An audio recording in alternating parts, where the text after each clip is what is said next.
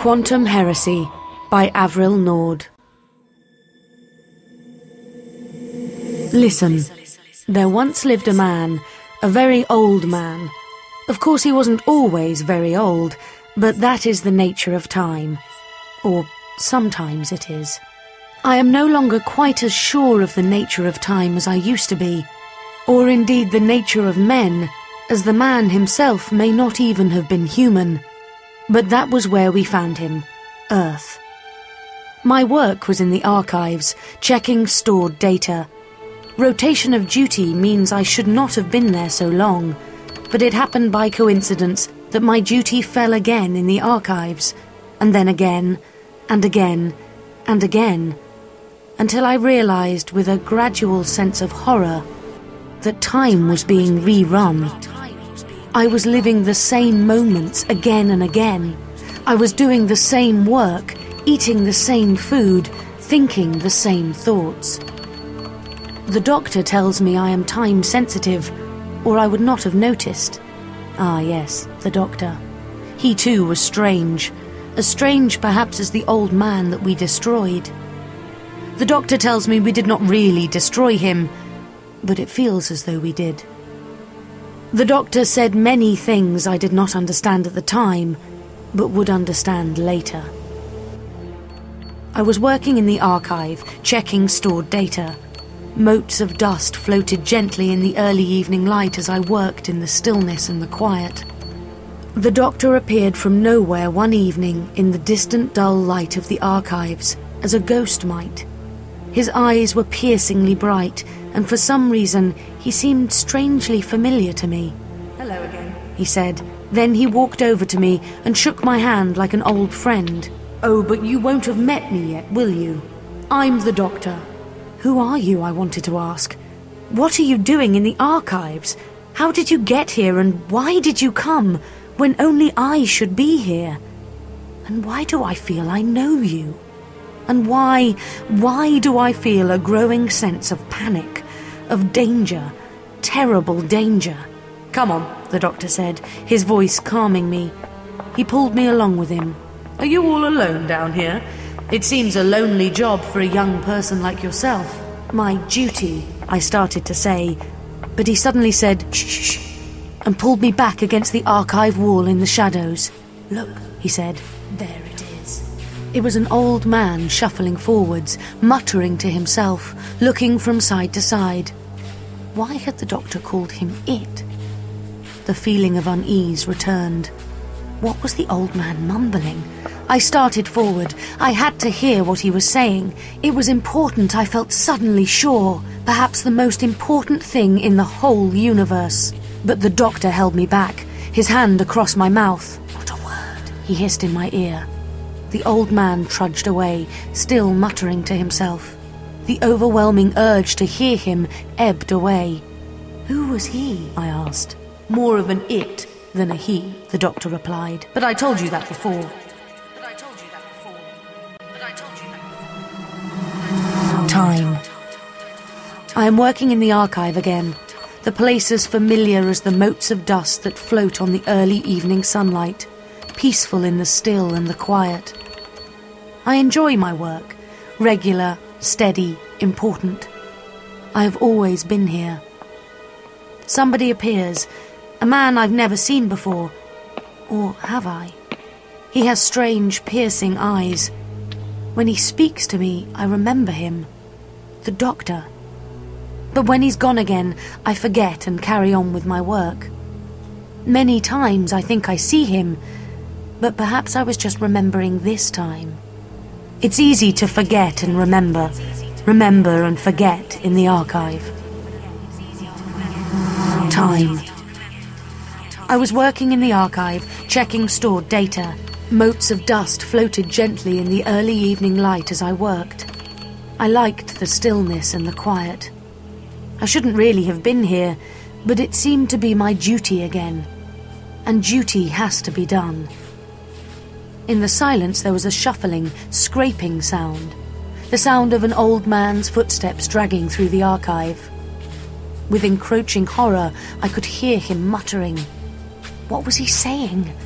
It was important, I knew. I needed to hear what it was. But I was afraid, dreadfully afraid. I felt myself drawing nearer and nearer. The old man was peering around, searching for something he couldn't see. Then, out of nowhere, another figure appeared. His eyes were piercing. He gestured, warning me to stay back. He looked familiar, but I knew I had never seen him before. Time is repeating itself, he whispered to me after the old man had trudged away. And the worst thing is that I've got caught up in it too. He sounded annoyed rather than scared, but I sensed a deeper anger in him. It's hard to remember, but I think I keep jumping into this time loop at different points until I get it right. He looked at me in a strange, distant way I didn't much care for. Of course, he said, suddenly sounding as if he despised me. You must know all this already. I felt myself getting angry too. I started to ask him to explain what he meant, but as suddenly as he'd appeared, he was gone. He was gone. He was gone. Time. I was working in the archive, checking stored data. Motes of dust floated gently in the early evening light as I worked in the stillness and the quiet. I shouldn't have been there so long, but by coincidence, it was my duty again. I thought about the doctor, and he appeared, right there in front of me as I was eating my lunch. He looked much the same, but somehow shabbier, dustier, worn. He seemed exhausted. Doctor, I said, surprised but pleased, you're back. But he looked right past me. I need something to eat, he said. I'm ravenous. He was gaunter than I remembered him, almost haggard. I wondered where he had been.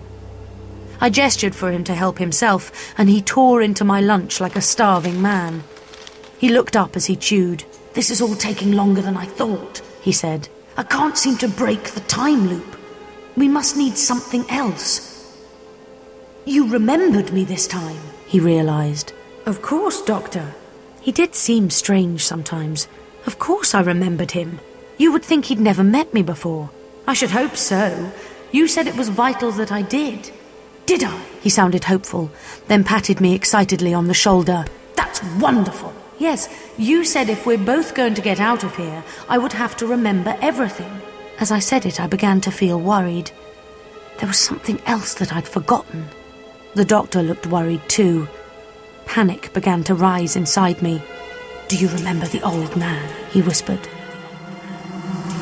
Time. I worked in the archive checking the data storage. Today I worked with a feverish intensity, as if the activity would make the time pass quicker. I knew it was just one of the days of the time loop, that they passed unendingly and unchangingly. The full horror of that thought preyed on my mind almost as much as worry about where the doctor was. Had he escaped the loop and left me trapped here? Was he trapped in a different moment? It seems to me that the number of his visits had served more than one purpose. It was them that had awakened a sense of time in me, made the days seem different. My mind turns over thoughts of the old man, with his peering and his shuffling. The doctor has told me I must not approach him, despite the almost overwhelming urge to do so. Still, I wonder if that is the key to our imprisonment. If I could hear what he says, would it help us or trap us forever? If he sees me, what would happen? Who am I? Who am I? Time. The archive sits in its dust and its stale, weak sunshine and never ending stasis. The data storage remains unchecked. I don't know if I ever really did my duty, checking the storage, or merely thought I did. Is this whole thing just a fakery to trap me? The old man comes past, shuffling and peering, except now he seems worse than ever, as if he cannot properly control his limbs or his vision. The compulsion to hear his words is almost overwhelming. I feel all would be right if I just walked forward. Then the doctor is there again, breaking the spell. I wonder now not who I am, but what. What? Time. I would smash this archive if I could. I would be free of it. Frustration eats away at me like a slow death. I feel the drag of time. The motes of dust hang motionless as if time here has truly stopped. But my mind whirls inside like a storm. I feel that if nothing will happen, I might burst and the torrent of time will destroy me. Doctor, I cannot help speaking aloud. Where are you? I'm here. His voice is dry and cracked, but familiar. Doctor? It's time, he says. I can hear the relief. At last, I've worked it out. And finally, you've remembered, haven't you? As he said those words, I realized I knew everything.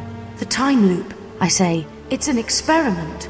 The old man is no man at all, the doctor says. He is a creature from another dimension, pushing into ours. His body may once have been human, but not for a long, long time. All this is just an experiment, I gasp, looking around at the archive that is not really an archive. And I. I am just part of it.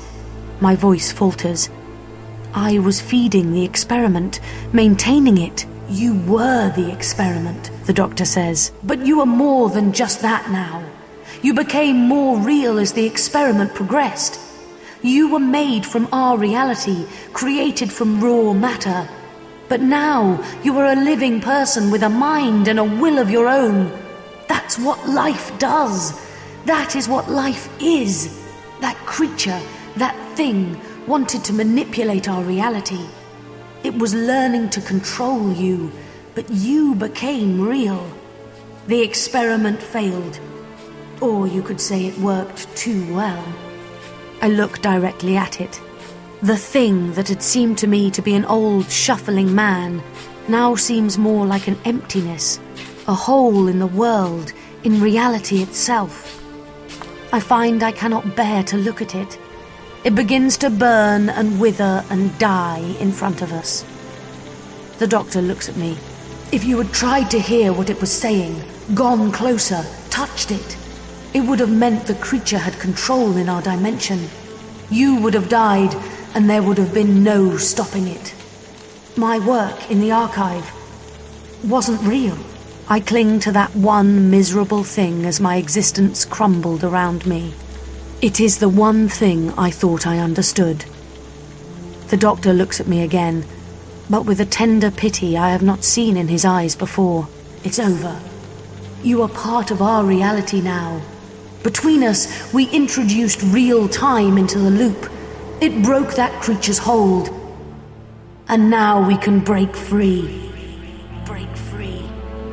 Break free. Break free. Break free. Break free. Break free. And we did. Things are different now.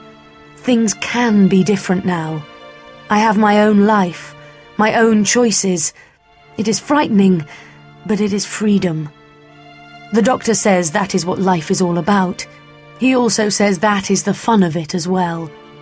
I'm not sure what he means, but he says I must make the effort to find out. I will. I also know now what the doctor meant when he said I would understand in time.